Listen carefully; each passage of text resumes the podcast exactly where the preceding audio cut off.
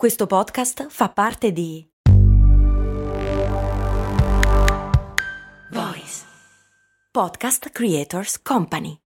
Questa puntata di Crash è sostenuta da Scalable Capital, l'app che permette di iniziare a investire in modo semplice e sicuro. Scalable è una app regolamentata con oltre 600.000 clienti che consente di investire in azioni, ETF, fondi e di creare piani di accumulo automatizzati partendo anche da un solo euro. Con Scalable puoi fissare i tuoi obiettivi di investimento, per esempio proteggerti dall'inflazione o mettere da parte i soldi per l'università dei figli e iniziare iniziare il tuo percorso finanziario a piccoli passi. Tutto questo approfittando anche di una sezione dedicata all'apprendimento dei principi base degli investimenti. Per scoprire di più su come Scalable può trasformare il tuo approccio agli investimenti, visita il link che trovi nella descrizione di questo episodio di Crash.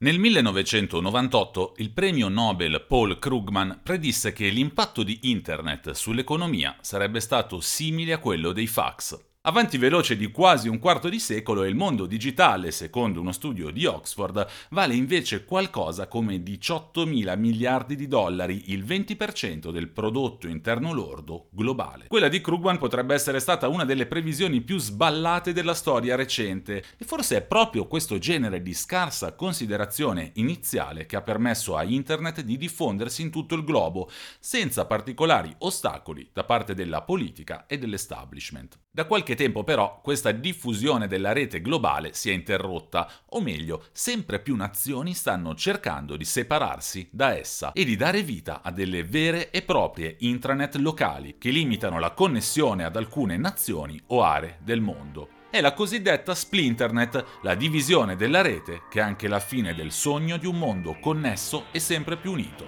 almeno da internet. Sono Andrea Daniele Signorelli e questo è Crash la chiave per il digitale.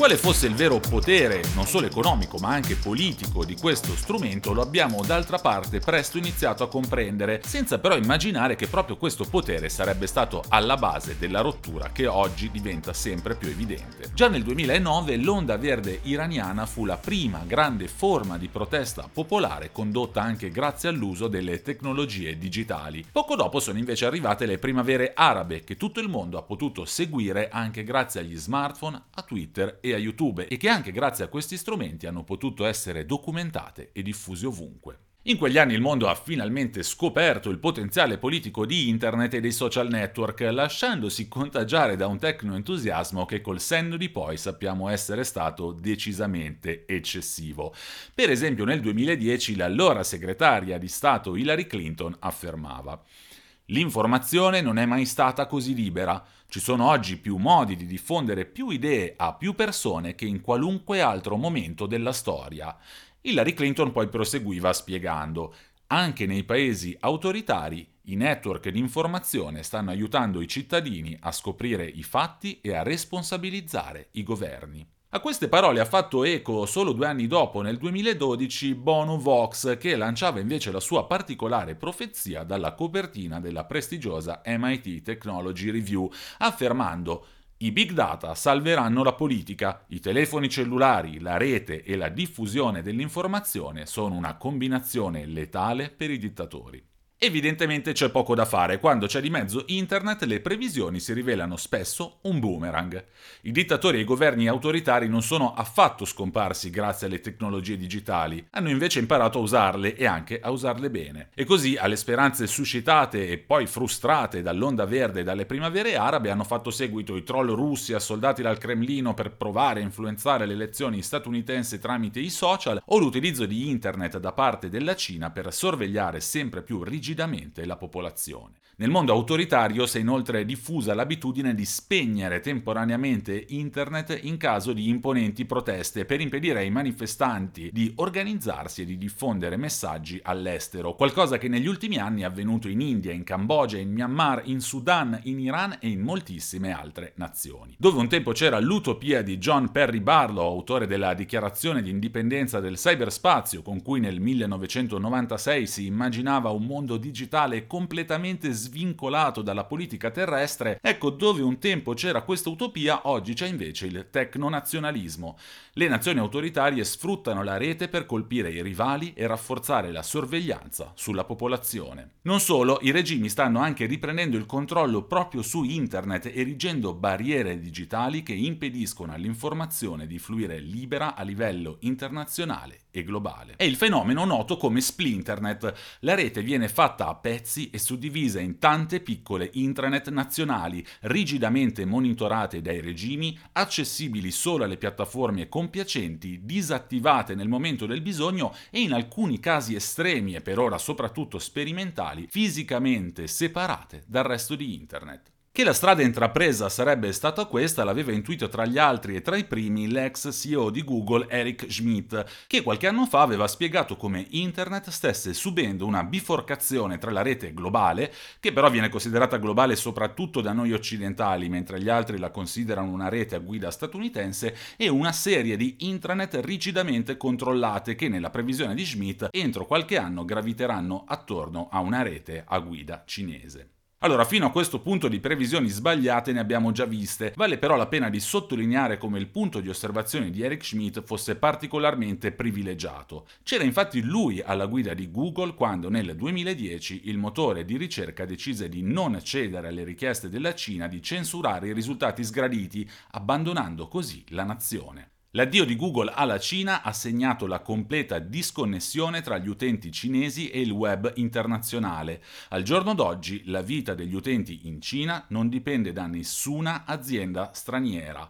Queste parole sono state pronunciate dall'ex product manager della cinese ByteDance, il colosso come saprete dietro il social network TikTok è il cosiddetto grande firewall, la rete internet cinese dalla quale sono esclusi Facebook, Twitter, Google, YouTube, WhatsApp e tutti gli altri, e che non permette di raggiungere le testate straniere ai cittadini cinesi, dove inoltre le ricerche sono rigidamente filtrate e monitorate, mentre la vita online scorre tramite piattaforme autoctone ma ormai diventate colossali, come il motore di ricerca Baidu, la super app WeChat che permette di fare qualunque cosa, di pagare il taxi, prenotare il ristorante, scrivere scrivere agli amici, inviare denaro e tantissime altre ancora, o social network come Weibo e QQ o anche Douyin, ovvero la versione cinese di TikTok.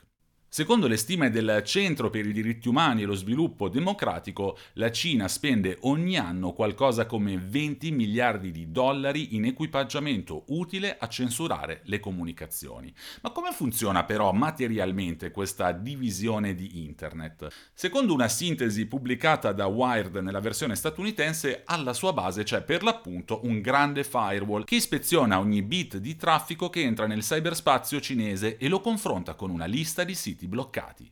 A rendere questa operazione praticamente fattibile è il fatto che la maggior parte del traffico di Internet entra in Cina attraverso tre soli colli di bottiglia che bloccano ogni contenuto indesiderato. Il successo ottenuto dal grande firewall nel tenere a bada la libera circolazione delle informazioni ha reso sempre più attraente la filosofia cinese della cybersovranità, secondo la quale ogni paese dovrebbe regolamentare Internet a seconda dei propri interessi.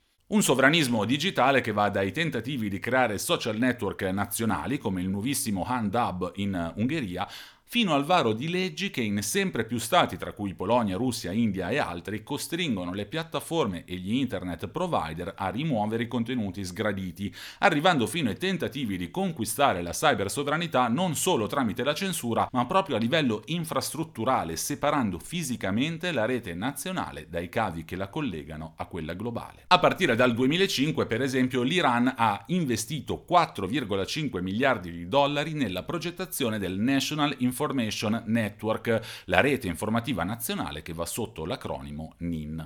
Già oggi la Repubblica Islamica blocca una lunga serie di siti internet e piattaforme, ma la costruzione di una vera e propria intranet, che ha subito parecchi ritardi e che non è ancora stata completata, permetterebbe di impedire fisicamente ai dati di entrare o uscire dal paese. Le potenzialità di questo strumento si sono viste sia durante le proteste del novembre 2019 sia di nuovo in questi mesi, quando il regime iraniano è stato in grado di bloccare l'accesso a internet riducendo del 95% l'utilizzo della rete tradizionale. Gli utenti che hanno invece già accesso alla NIN hanno potuto continuare a farlo senza difficoltà. Secondo quanto aveva affermato al tempo l'ex presidente Rouhani, quando sarà terminata, la NIN eliminerà completamente il bisogno di utilizzare network stranieri.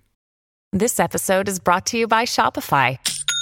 Forget the frustration of picking commerce platforms when you switch your business to Shopify, the global commerce platform that supercharges your selling wherever you sell. With Shopify, you'll harness the same intuitive features, trusted apps, and powerful analytics used by the world's leading brands. Sign up today for your $1 per month trial period at shopify.com slash tech, all lowercase. That's shopify.com slash tech.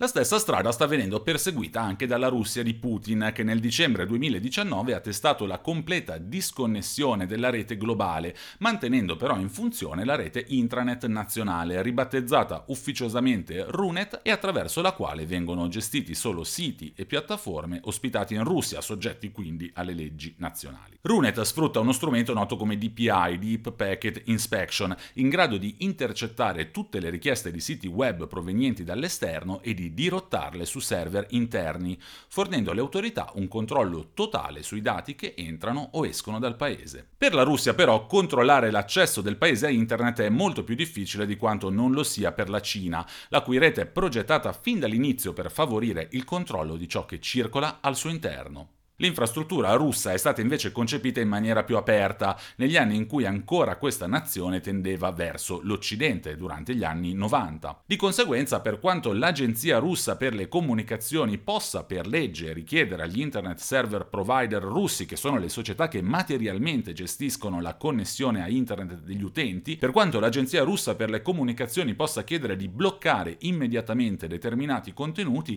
l'efficacia con cui queste richieste vengono portate a termine termine è legate alla presenza di oltre 3.000 provider, ciascuno dei quali utilizza metodi diversi per bloccare l'accesso ai siti web. Quando la censura è così decentralizzata, il risultato è che diventa molto meno efficace di quanto lo sarebbe se fosse implementata in maniera centralizzata. Un aspetto tecnico che è stato spiegato sempre a Wired da Maria Shinou della no profit Open Observatory on Network Interference. In più, gran parte dell'apparecchiatura hardware che collega la Russia alla rete è di fabbricazione occidentale, il che complica ulteriormente i piani autoctoni di Vladimir Putin, che proprio per questo dal 2000 2015 ha imposto la graduale eliminazione degli strumenti stranieri e la loro sostituzione con altri di fabbricazione nazionale. Non è invece ancora del tutto chiaro se l'obiettivo finale di Vladimir Putin sia simile a quello iraniano, ovvero scollegare fisicamente Runet dal resto della rete, e quanto la Russia potrebbe effettivamente essere in grado di portare a termine un compito del genere. In un clima sempre più da guerra fredda cyber, e purtroppo non solo cyber, anche gli Stati Uniti stanno reagendo di conseguenza. Dall'estate 2020, sotto la presidenza Trump, ma con un accordo bipartisan tra repubblicani e democratici, la Casa Bianca ha infatti varato il Clean Network Program, che mira a escludere qualunque equipaggiamento tecnologico cinese dalle infrastrutture digitali degli Stati Uniti e dei suoi alleati. Nonostante gli sforzi si siano inizialmente concentrati soltanto sull'infrastruttura 5G, l'ex segretario di Stato Mike Pompeo aveva già annunciato l'espansione del programma al fine di rendere sicuri sicuri tutti i dispositivi, i sistemi cloud, le app, gli app store e perfino i cavi sottomarini che rappresentano l'infrastruttura base della rete. A oggi 60 nazioni hanno aderito ai principi del Clean Network Program, tra cui 26 nazioni dell'Unione Europea. Gli Stati Uniti, la nazione che ha reso possibile lo sviluppo di Internet, sta oggi prendendo in considerazione delle politiche che lo frantumerebbero in mille pezzi. Lo ha affermato la Internet Society, che è una delle più importanti ONG per la promozione della d'accesso a internet che poi ha continuato spiegando. In questo modo gli Stati Uniti contribuiscono alla tendenza globale che porta alla splinternet. La rete unica globale con cui siamo cresciuti e che forse abbiamo dato per scontato e che pensavamo potesse rendere l'informazione unica globale, magari anche abbattere le dittature e diffondere la democrazia, rischia insomma di diventare un ricordo del passato e di lasciare invece il posto a tante piccole intranet locali costringendoci così a dare definitivamente l'addio alle vecchie utopie digitali. Sono Andrea Daniele Signorelli e questo è Crash, la chiave per il digitale. Vi aspetto ogni mercoledì su tutte le piattaforme di podcast. Vacanze in Sicilia o in Sardegna? Con i traghetti GNV porti tutto quello che vuoi, ti rilassi fino a destinazione e se prenoti entro il 14 maggio, posto ponti a partire da 33 euro. Non c'è modo migliore per andare in vacanza. Scopri i dettagli su gnv.it. Offerta valida sulle linee Napoli-Palermo e Genova-Olbia, 10.000 posti disponibili.